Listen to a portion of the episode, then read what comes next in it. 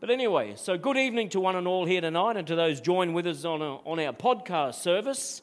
Uh, welcome to the house of God here at Christian Outreach Centre uh, here in Charters Towers, and you're all very, very welcome. I trust that you feel right at home, and uh, put your feet up. It's going to be a good night. It's going to be a bonzer of a night. I want to encourage you in the Word of God, and um, I like ministering at the midweek meeting, and because I often find and uh, that people that come to the midweek meeting, there's a hunger in the house, amen? People who really, really want to be in the house of God or at the midweek meetings. And I, I sense that they always come with expectation. To those who log into the podcast, they turn it on because they come with expectation and uh, they come and uh, I'm ministering tonight to hungry people, amen? And uh, to those listening online, I also sense that spiritual hunger. And uh, the title of my message tonight is For the Hungry Ones. And uh, I, got, I felt that message. Uh, I was thinking about the, uh, the men's bacon, beef, and blokes breakfast. And I think the next one after this one is going to be called For the Hungry Ones. And the whole that, that weekend's going to be called For the Hungry Ones. It's got a ring to it as well, hasn't it? And uh, now, if there's no fresh bread in the house, I wouldn't recommend that you come. But I do believe, and it's a big but, I believe that there is fresh bread in the house today. And uh, I brought it out of the oven this afternoon for us all to partake tonight. Amen. It's fresh bread. There's nothing better in life than fresh bread and fresh coffee. They're the basics, aren't they? And often it's some of the base, as long as they're fresh, they, it's the best smell, the best aroma, and the best taste in the world.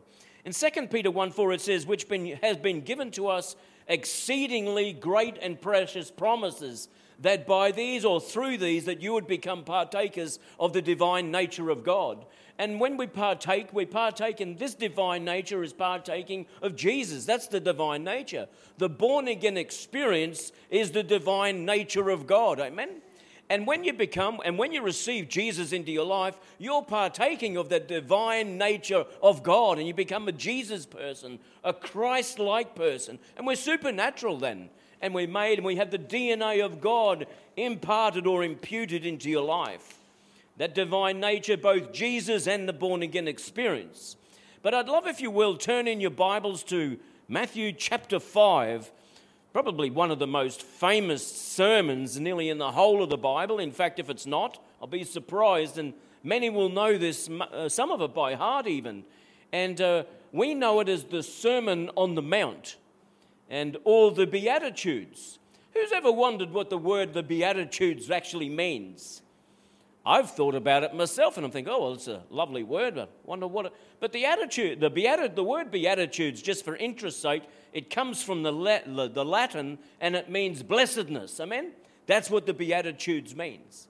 And so we've all heard of the beatitudes, and uh, but it intrigued me. So I'd just like to read Matthew chapter five, and uh, just a couple of verses. And this is Jesus, and seeing the multitudes, he went up on a mountain. Uh, this mountain, I've been on this mountain, it's just outside, or thought to be just outside Capernaum, not very far. And uh, they've built a church up there now, but it's just all grass. It's, the grass is about three foot, and you walk up the mountain, and uh, it was a, it's a natural pulpit area to speak over. And you could see easily five, six, ten thousand people could be seated quite easily on this mountain there. And Jesus was seated with his disciples, not just the 12, but many disciples. And uh, then he opened his mouth and taught them, saying, and you will know these verses, starting from verse 3. It says, Blessed are the poor in spirit, for theirs is the kingdom of heaven.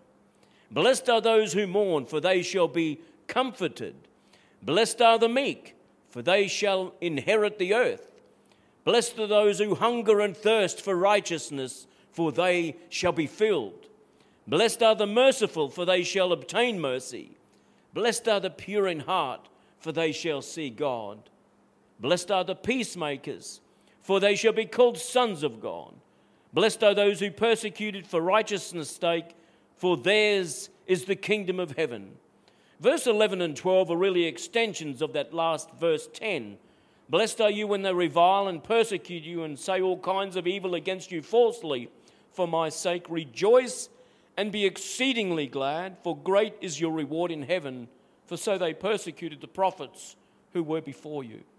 Father, in the name of Jesus, as I bring your word, I pray that you would open it up, open to and to be received by open hearts. We commit it into your hands today in Jesus' name. And so we see in this chapter here the word, it's all in red, so it's Jesus preaching, and it goes for quite a few chapters.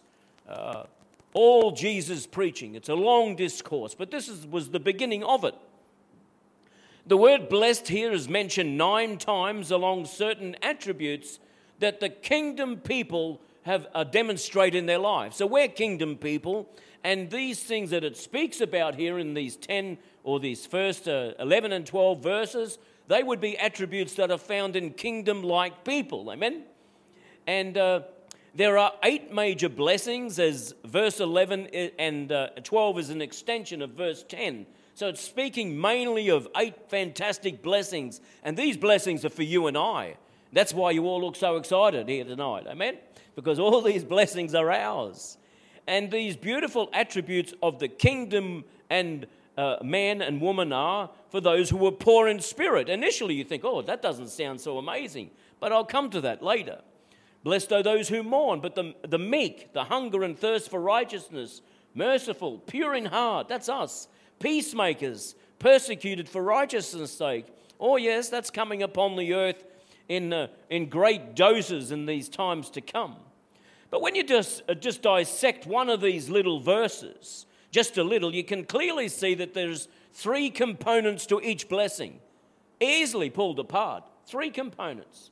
And they would be there would be a promise from God where the blessing is pronounced. When it says, Blessed are, and there's a command to keep, or there's like a condition there which is made very clear. And a lot of people think, oh, the, all the blessing, all the blessings of heaven are upon me. I can live like the devil, uh, Monday to Friday, Monday to Saturday, Monday to Sunday morning, and, and then expect all the blessings of heaven. But you'll see here clearly that there are, there are conditions attached to all these verses. And, uh, and there's a timeless principle that in, in the first instance there is that the kingdom of heaven is yours. And so I'd like to just draw your attention only to two verses here tonight. And uh, it says, Blessed are the poor in spirit, for theirs is the kingdom of God. And so the promise of God or the blessing is pronounced blessed. And then it says the poor in spirit. So when you have that attribute of poor in spirit, and he says, and then the, the benefit then and uh, is that, or the timeless principle is for yours or theirs is the kingdom of heaven. And then it says, blessed are the poor in spirit. Speaking of people who, and you think that doesn't sound so amazing to me to be poor in spirit or to be poor of spirit. But in context, it's speaking of basically of humble people who recognize their spiritual poverty apart from God. That is a good place to be. It's to see God in a, in a sober light and to see yourself in an even more sober light that without Him you are barren, na- naked, wretched, and poor. All these things. But when we come to God, we are made complete in Him.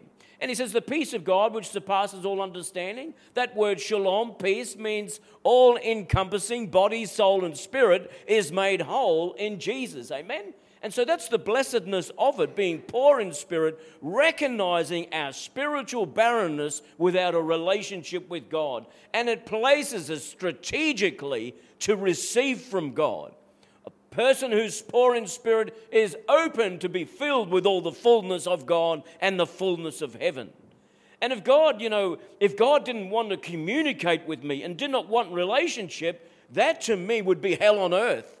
Who's ever thought about that? Having come to know the fullness of Jesus, if you've been walking with God for any length of time, imagine what it would be like for the first time in over 30 or 40 or 50 years, however times, uh, however long it is that you receive Jesus. Imagine if you no longer had that relationship with God through the Holy Spirit. Wouldn't it be to you and I hell on earth? Oh, and that's why hell is hell because you have no relationship or even an ability to have a relationship with Jesus. Then it goes in Matthew chapter 5 and verse 6, it says, Blessed are those who hunger and thirst for righteousness. And here is the promise, for they shall be filled. Oh, isn't it beautiful? They shall be filled. When I look across at so many things, our legal system, uh, uh, all the things we see on a day to day basis, and I say, Oh, I yearn for hunger and thirst for righteousness. But the promises of God are to those who yearn for righteousness, they shall be filled. Are you hungry tonight? Are you hungry tonight? Can I have a big hallelujah, Jeff, or something? A big amen. Yes, I am hungry. It's a good declaration to make. When I am hungry, you have a, an ability to be filled with God. Amen. The fact that you are here in the house tonight or listening in online is an outward demonstra- uh, uh, demonstration. a demonstration, it's a wascally little wabbit. A demonstration of an inward need that we need God. The fact that we come to church, the fact that we fellowship with one another, is a demonstration of an inward need that we, that we need God. It's a great sign that you come together. Oh, it's great. It's an outward demonstration of our inward need of God, that we want God, that we are open to God, not just open to church, but to open to Jesus, that we want to grow in God. Is there anybody here or listening on online? You want to grow in God. That's why you're listening. You want to grow in God. I want to grow in God. That we're not satisfied where we are. I always found the people who are spiritually satisfied where they are, it's, I find it's a precarious place to be. Till the second that the Lord brings me home, I want to be growing in grace and growing in God. I'm hungry for God because I know my hunger can cause a hunger in others. And uh, that we're not satisfied where we are, that there is a hunger and thirst within that can only be quenched. The Bible speaks about deep calling unto deep and can only be quenched with a relationship with the living God. Do you have a relationship with the living God? Is it an intimate relationship with the living God? Is it a, just a, a, t- a box ticking sort of relationship, or is it something that is real? Uh, not a, a, concept in your mind, but it's a, a reality in your life. You wake up in the morning, it's good morning, Holy Spirit. Let's go. It's an exciting way to live. It's not boring at all. Sometimes you can have just enough Christianity to make you miserable. Who wants that? No. Go boots and all. Don't go out ankle deep. Don't go out knee deep. Don't go out waist deep. Just go all the way.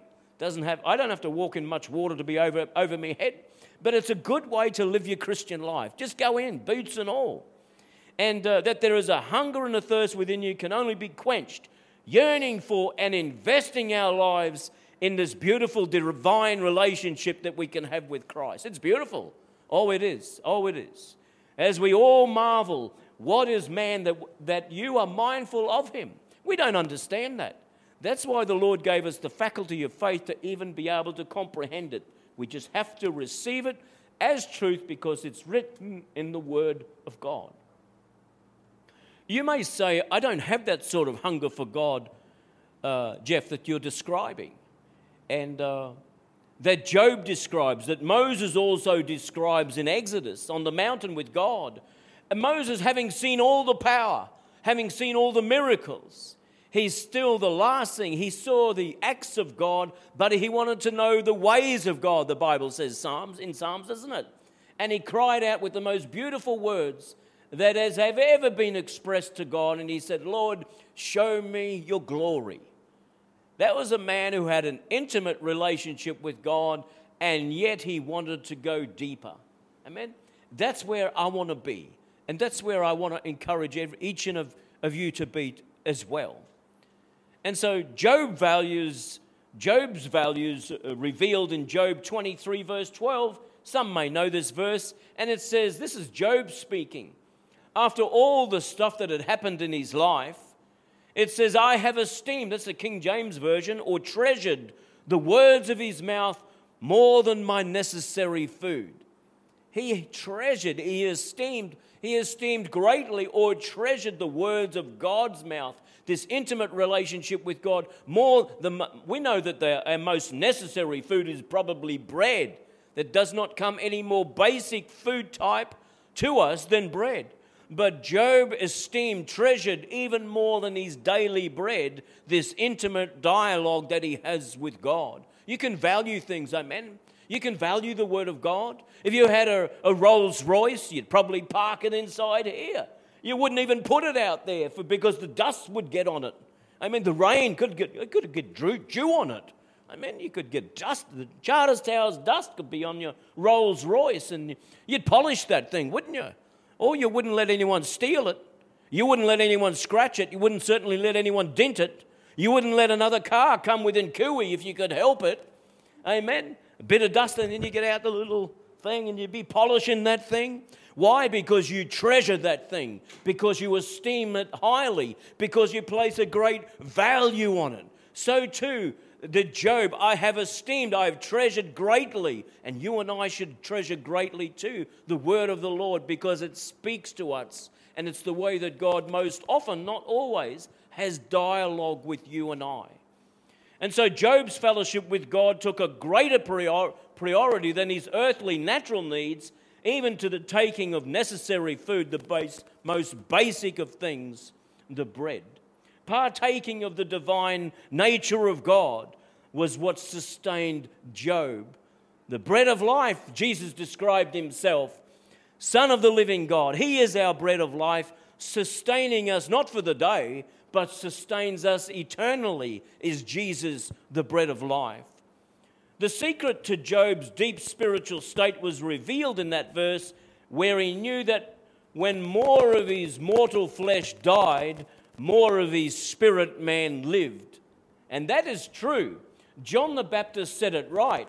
And sometimes we can say, Oh, I don't have that spiritual appetite that we're speaking of here. And sometimes I don't have a spiritual appetite, but there is always a reason for it. You have a spiritual man and a natural man. If you continuously feed your natural man and your spiritual man becomes anorexic, your spirit man can become anorexic because you don't feed him.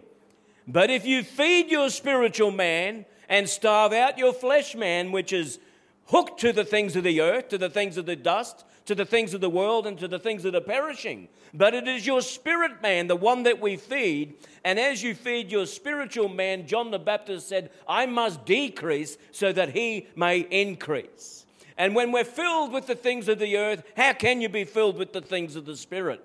Not possible. It's not possible. It is in direct relation that you withdraw from the things of the earth and tap into the realm of the spirit that your hunger will come. And I have noticed this. That's why fasting can have, or we can be religious in our fasting, I know that. But when we fast for all the right reasons, or depriving the flesh will uh, lift up or make hungry your spiritual being. Amen. And it will cry out, deep calls unto deep. Jesus wants his church back. Who knows that? Jesus wants his church back. And he is looking for the hungry. He's not looking for people who are content with the status quo. People who say the most profound things. Well, if things don't change, they'll stop as they are. What a profound statement. And there's not an inkling of wanting to change and be changed by the Spirit of God to allow a hunger in them to bring a change to the status quo. But um, we're status quo changes, amen? We're here to change the world and turn it not upside down, but the right way up. We're here to turn this community the right way up. People are happy to state this obvious. Jesus doesn't want just here in this house a visitation, but he wants to make this place and your place and your house, this house, this temple, this home, this abide, he wants to make it a holy habitation of his presence. Amen. Who's had great visitations of God over the years? And I think probably we all have. Beautiful experiences, mountaintop experiences. And the Lord sometimes has to take us through another valley before we come to a, a mountaintop experience. But a divine habitation of the Holy Ghost is where God wants us to live. Oh, I want to live. Oh, I want to live when the presence of God does not lift from this place, does not lift from our lives, that the glory of the Lord will settle on your life. Amen. Oh, it's a good thing. I have called that a, a holy discontentment can come on the people of God. And a holy discontentment is not a bad thing, it is a good thing because you are discontent with the status quo and you want to see God move. Amen? Who's here is keen to see God move? I should have every hand. Come on, Jeffrey, stick your hand. I knew you could do it. I, I knew you could be a Pentecostal, Jeffrey. I knew you could. Jeffrey just broke out. It was fantastic. But we want to see a move of God, don't we? Do you hunger to see it? Because we know, we know religion's not going to cut it. Just church attendance just doesn't cut it. But the presence of God puts programs to flight, puts all of our good ideas and sometimes our pet theologies, it puts all those things. When the presence of God grips us all, all we become so much more like Him. And so I'd like to go to Psalm 63, read a couple of verses, not many. And Psalm 63, and this is David speaking. David speaking. David had something that I need. He says, God, you are my God. Early I will seek you. My soul thirsts for you. Nephesh is the Hebrew word there. My flesh longs for you. He wasn't, he wasn't longing just to attend church or just to meet with people. He wants meeting with God in a dry and thirsty land where there is no water. So I have looked for you in the sanctuary to see your power and your glory. Not just the power of God, but the glory of God. Amen? Oh, it's a good day when the glory of God just floods this place. And then it says, Not because your loving kindness is better than life, my lips shall praise you. So it's more, not just my necessary food, but life, the very breath of life. David placed a greater value of, of his relationship with God even more than having the breath of life itself. But read on, it gets better. You can go to, and it keeps getting better and better. And it gets to verse 8. And I love verse 8 in different versions. Here in the New King James, it says, My soul, this is David speaking, follows close behind you. Does your soul today follow close behind God? Do you have that yearning? Your right hand upholds me. Oh, I, I like it in, the, in some of the other versions. It says, in the English Standard Version, it says, My soul clings to you. Isn't it beautiful, isn't it? It just clings to God. Who's ever been walking along in a house with his little kids around and a little kid wraps himself around your leg and he will not let go? And doesn't matter where you walk across the lounge room, that little kid is hanging on to dad's leg. Amen? It's a beautiful experience, really. You have it cordy with your grandkids. They grab hold of that leg of yours and you're walking around and you just got this additional appendage dragging around the lounge room in the house. But it's a delightful feeling, isn't it? But how much more does Father God, Abba Father, love it when we cling to Him like our little children cling to their mum, their granddad or their grandmother? It's beautiful. God loves it so much, so dearly. He loves you dearly, so dearly, David. He loves you so. He says, You're so precious in my sight. So precious. So precious, Regina, in the sight of God are you. He loves it when you just come and just cling to Him like your life and your future and your eternal destiny. It does rely on it, amen? How much so? It's just such a beautiful thing. And in the, in the American Standard Version, it says, My soul follows hard after thee. Oh, it's not a, it's not a, just a, oh, just straggle along sort of thing. No, it's a desperate thing. Uh, it's almost like there was an old song when I was growing up. It was, Daddy, don't you walk so fast. And I can see a little boy chasing after his dad. His dad was leaving home in that tragic song. Oh, it's a beautiful, but you know what? The Lord will never leave us nor forsake us. Oh, and He loves it when we follow hard after Thee. Psalm 143, verse 6 I spread out my hands to you. My soul longs for you like a thirsty land. When we see it so parched out here in the West over the years, and the earth is cracked up and the dust spinifex everywhere, I've seen it that the, the ground is just as dry as this board here, not a skerrick on it. Oh, like a dry and parched land is our soul. Oh, but Jesus, Jesus. And Psalm 42, 1 and 2, it's beautiful. As the deer pants, oh, you know this one, don't you? Or the deer longs for the water brooks, so pants my soul for you, for the living God. When shall I come and appear before my God? My tears have been my food day and night, while they continually say to me, Where is your God? Oh, as the deer pants for water, Jules and I attended a conference over two and a half years ago, a big state conference, I won't say where. Packed, thousands of people there.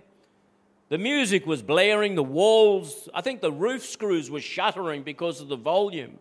Everything was painted black inside, it was filled with smoke and lights.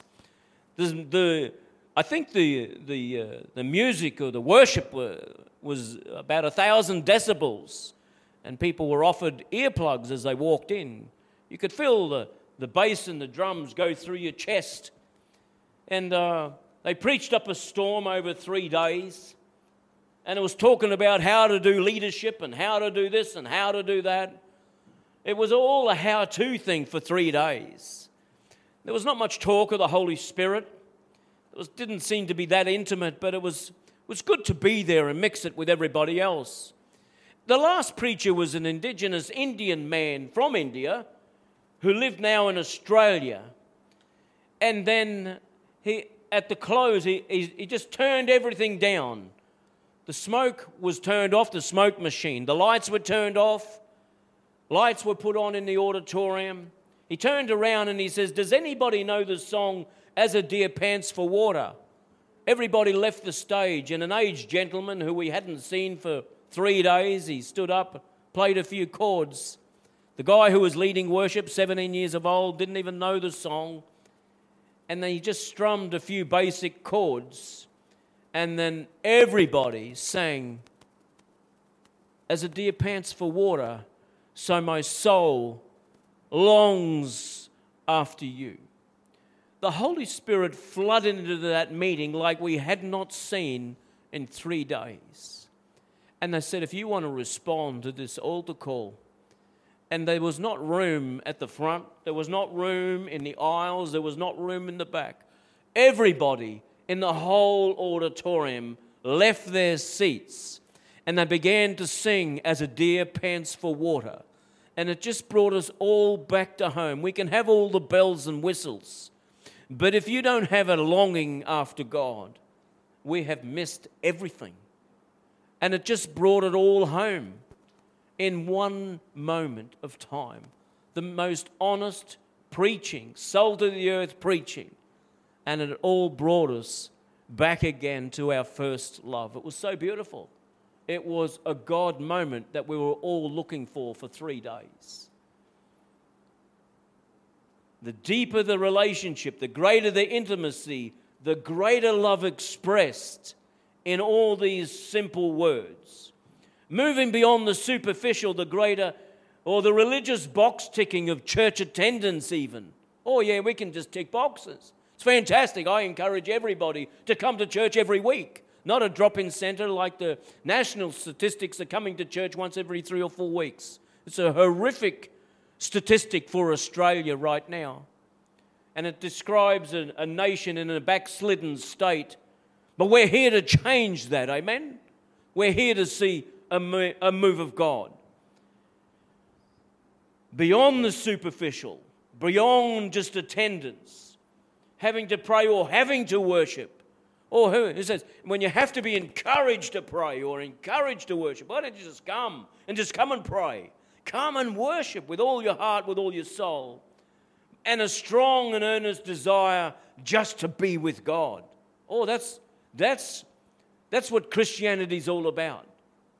That's what it's all about. Just that you love to be with God and you love to be with God's people. Oh, that's, a, that's an indication of where we're all at.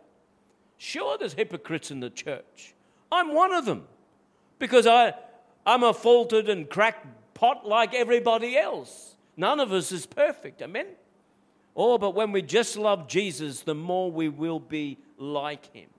Psalm 27, verse 4.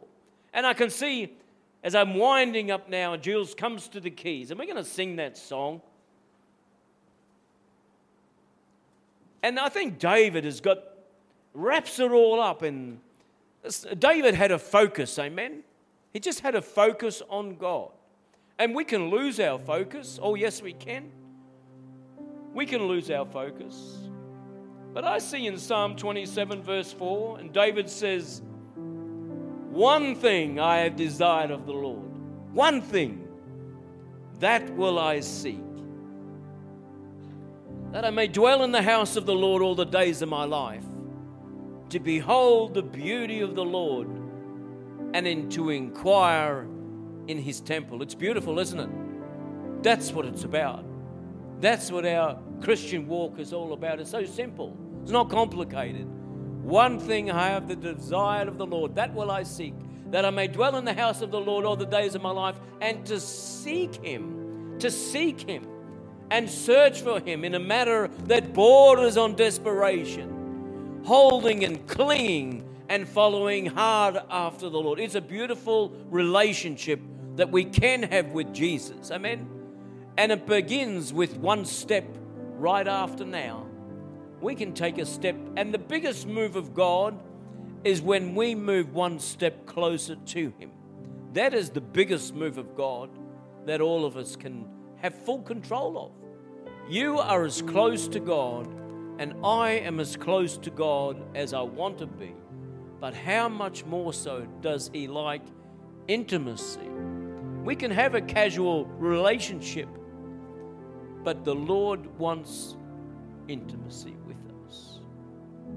And I think uh, great desires, I've said it before, to have revival, but re- a revival is a fruit of having a great relationship with the reviver. Because revival in itself can be a false idol. It can be. Focusing on revival more than on the reviver. Focusing even on healing more than the healer. Amen. Focusing on the gifts rather than the giver of the gifts is a false idol of itself. But I pray as you stand to your feet, please, I ask, I pray that the Lord has spoken to all of us here tonight. I just pray He has. As the deer pants for water, we're going to sing this song. Oh, Jesus. Perhaps Mum would get on the few.